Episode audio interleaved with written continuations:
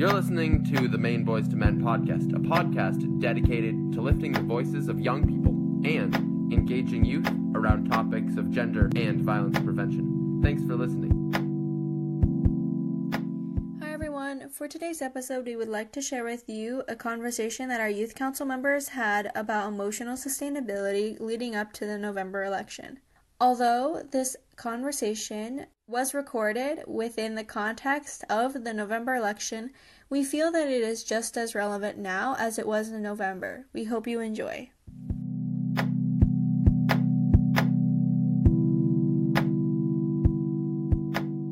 Welcome back. Today we are going to be talking about sustainability when it comes to uh, relationships and yourself and how we uh, aim for emotional sustainability in day to day life. Uh, I'm super excited for this. All right, so I am Grace Abbott. I'm Owen Stephanakos. My name's Aiden Stark Chessa. Cool. So maybe to get started, let's just start off with an initial question. Um, what does living an emotionally sustainable life mean to you?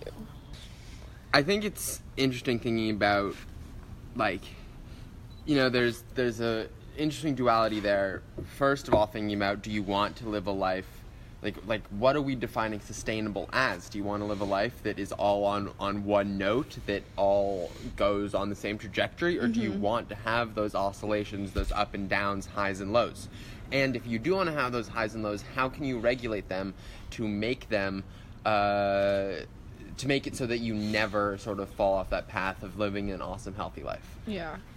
Um, kind of like Aiden was saying, like there are going to be ups and downs, and it's going to like life. That's what makes life awesome. But I think that what is important is to keep a like steady center line about like okay, this is this is where my life is, and this is like it can move up and down, but it kind of has to level out. One thing that's super important is just having people around me that I love and like making sure that I'm checking in with them and they're checking in with me and like because when I don't have those connections, like that's when I feel like I kind of lose um, track of my own emotional sustainability. Like I feel like I have to have those friendships and those those conversations to like just remind myself of my humanity and like just the day to day life of things like or I guess the opposite, but like the bigger picture of why we do things day to day.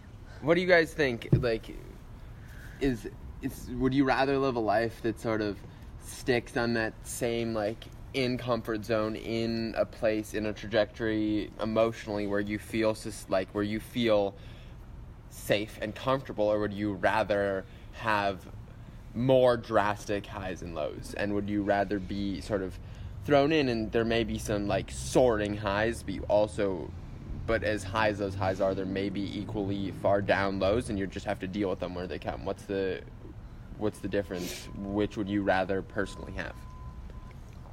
I think I would rather have a little bit more emotional excitement. Um, I think that I am. It kind of terrifies me to like think about life in as a monotonous, like day by day, same thing. You're living your life. It's Mhm. all going on as part of like a cycle that's going to go on for the rest of your life. That that's scary to me, and so I think that I I try and build in as much spontaneity and excitement as I can in order to make it a to try and kind of dismantle that that constant rhythm. So that that's those are my thoughts. Yeah, I think I don't know. I I feel like I'm always like striving to like just be happy, which like I guess some people would find is akin to like being comfortable.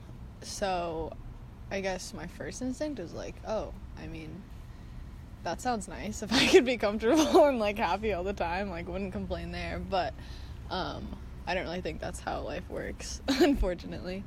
Um, and it's probably better not to always be striving for happiness because then you don't recognize the day to day happiness um, that happens all the time. But so I think I think I'd probably go with Owen as well. That I think having those lows is what allows you to appreciate the highs and, and not even just the highs, but like everything in between. Like having those going through difficult things and yeah, whatever that may be for someone, I think helps you appreciate everything else. Yeah, that's. Aiden, what do you think? I regret a little bit my phrasing of the question because I think that I might have phrased sort of staying neutral in a more negative light or like you are uh, harder to obtain or you don't even want to obtain light. Um, however, I also it, it, it seems counterintuitive because we want sustainability. Sustainability is the goal, but then to also want these soaring highs and low like abyssal lows Yeah. are um it sort of seems counterintuitive and I don't think it is. Um, I just think that through this conversation we're gonna need to start to pick away at the things of how are really high highs and really low lows still or how are more oscillating highs and lows still actually a sustainable path of life. Um, and so I actually think that um, really uh, segues really nicely into the next little question, which is uh, what are some practices that we all put in place? Like, what do you guys do, and me, to uh, to maintain your emotional sustainability? I think that I like to check in with myself and kind of just see, like, okay, what am I doing? How is this comparing to what I've been doing throughout my life, and how is that better, worse, or just like, like just making sure to check and see where I am. Yeah, I don't know. I like I've been working a lot recently and like we're like really trying to like grind it out before the election and so it's like it's like takes a lot to like remind myself like take time for myself um but like it really helps me to just like floss my teeth every day which adds an extra like 10 minutes to my routine that like I don't enjoy but it's like helps me just like slow down and like that definitely is really important for me. Um, I think that on on my side of things, I know I've actually mentioned something similar to this in a previous podcast, but I really think it's an important point to drive home, so I'm going to say it again. Um, each week, uh, give or take, sometimes if I'm feeling good, I'll do it less. Sometimes if I'm feeling anxious, I'll do it more. But I would figure it averages about out to about once a week. I try to sit down with myself and really go through and compartmentalize my feelings and then the causation behind each and every one of those feelings so that if I ever get angry or if I ever feel mad or sad or upset or some emotion that might destabilize my uh, my sustainability, I can sit down and compartmentalize and know exactly what the cause is behind my feeling there, um, so that and it's obviously not going to be an end all be all solution.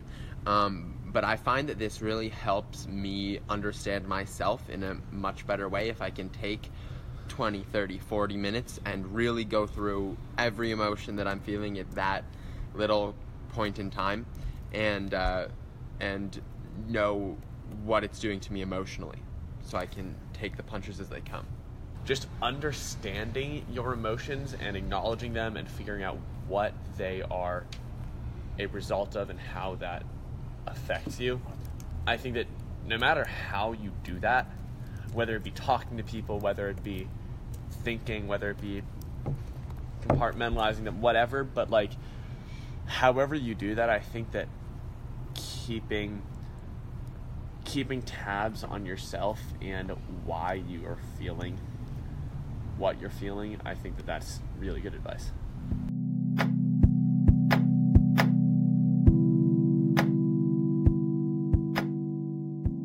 So our next question is how often are resets necessary and what are your favorite reset practices? I I think that the idea of a reset is such a cool concept because when I think about it, like that's absolutely the perfect way to describe it because it's mm-hmm. when you are like it's so easy to have the world around you get kind of warped by how you're feeling. And when like when you just try and reset back to your like baseline whatever about like okay this is actually where i am this is what is actually happening i think it's crazy how much that can affect you beneficially. Um and i don't know if i have a specific reset in the past been overwhelmed by school and college and all these things that are going on in my life and um, been really stressed out and gone in the water, gone surfing, and felt so much better. Si- similarly, like a little personal anecdote, um, I've been feeling very anxious surrounding school and being back at a very, very busy, fast paced lifestyle. And so, uh, yesterday and today, the first massive part of the day I took uh, for, for myself. I spent them mostly alone. I worked to reset and I did whatever it took to sort of be able to come out of the other side of it feeling really centered and stable and like I'm now ready to take on this next week.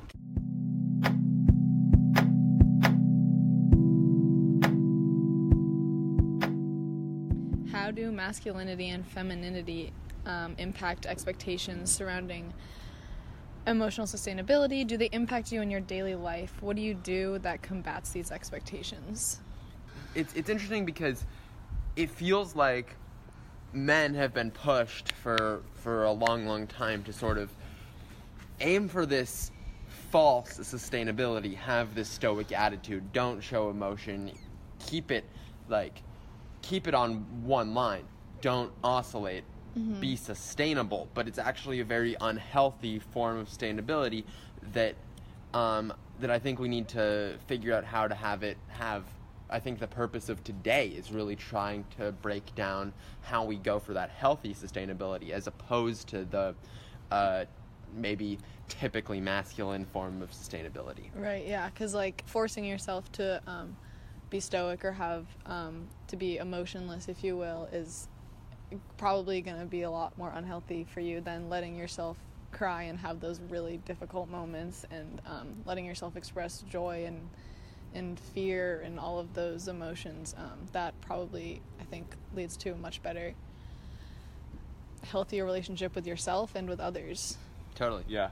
Um, I think that like the way that I have experienced those pressures hasn't been as extreme as like needing to have a completely steady demeanor and not have anything affect you. Like there's a fine line between being open and ha- having healthy expression of your emotions and dwelling on them and like be like because you really don't want to live in the negative emotions mm. but and so i think it's like building that relationship where you're able to have like touch in with them and realize this is what i'm feeling but also know that that isn't the end that like this isn't all Yeah. that's going on in your life and kind of do that reset like we were Yeah. talking about earlier and realize okay that's what happened that didn't feel good but that's okay i'm gonna reset back to my baseline and Yeah. so I definitely say, I mean, I don't think you need to have the conclusion of it's okay all the time, but I don't think that needs to be the resolution. But, like, I do think, yeah, like, you, there's definitely something to be said for not um, just getting, drowning yourself in, in it and getting overwhelmed by everything. Um, yeah, I would say, like, it's almost worked, like, kind of backwards for me, almost like growing up. Um, I feel like because I was expected to have such strong emotions and be so emotional, especially in relationships, like as a girl, like especially just in middle school and high school, everyone expects you to like fall in love easily and just like have crushes all the time and like and um I was like from middle school I like learned about feminism and I learned about I was like wow like these gender pressures are terrible. So I like think I kind of took that upon myself to be like I'm not to let them I'm not to let them think I'm like um, that I'm like that, that we're that we're all like that. So I think I kind of like forced myself into this box of like being emotionless and like not completely for sure, but like in certain situations, especially with relationships, like I did not I like and I still totally feel that like I don't want to show that like I care because it's like it's showing that I'm like like I don't know, like falling to those expectations of being an emotion an emotion filled woman, which is just something I've always feared being called. So mm-hmm. that's definitely played out in my life a lot.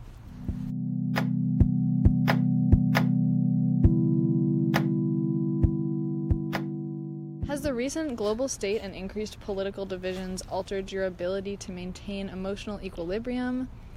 And how do you continue to sustain a productive life given all the recent turmoil in today's world? I mean, I can start us off like since we're being vulnerable here, like definitely like so overwhelming. Like it's not I do not feel like I am emotionally sustainable right now. Um mostly because of that. I feel like there's so much happening and um, it feels like so little is going right and there's so little hope for the future, whether that be my future or our countries or our worlds. Um, yeah, and so I'm trying really hard to get that hope back right now. Um, maybe you guys have some insight. maybe you're feeling the same way. I don't know. I mean, it's tough, right? And I, I struggle with this a lot too, Grace, because um, I feel like I feel like the only way for me to find that equilibrium again is to take more of a a nihilistic approach or like it doesn't really matter or I have to stop worrying about every minute little detail versus like if I actually want if I actually want to fix things or actually want things to go well it takes immense work by me and my peers and everybody in this country and the world to to right whatever things are not going super well right now. Um, and so it's and and to be honest, that sort of clash really is difficult because I'll have days where I'll just turn away and be like, I'm not going to look at the news. I'm not going to think about it. I'm not going to, uh, yeah, agonize over every little thing going wrong. And then I'll have days where I'm like, Aiden, that is immoral. You should be spending every waking second not on yourself but on the world and trying to trying to make it more sustainable and better. And I think that Grace, if I were to offer a suggestion for you to to make you happier, it would be to focus on yourself more if that means focusing on the world less, but that just feels wrong to say. um yeah, maybe Owen has better ideas.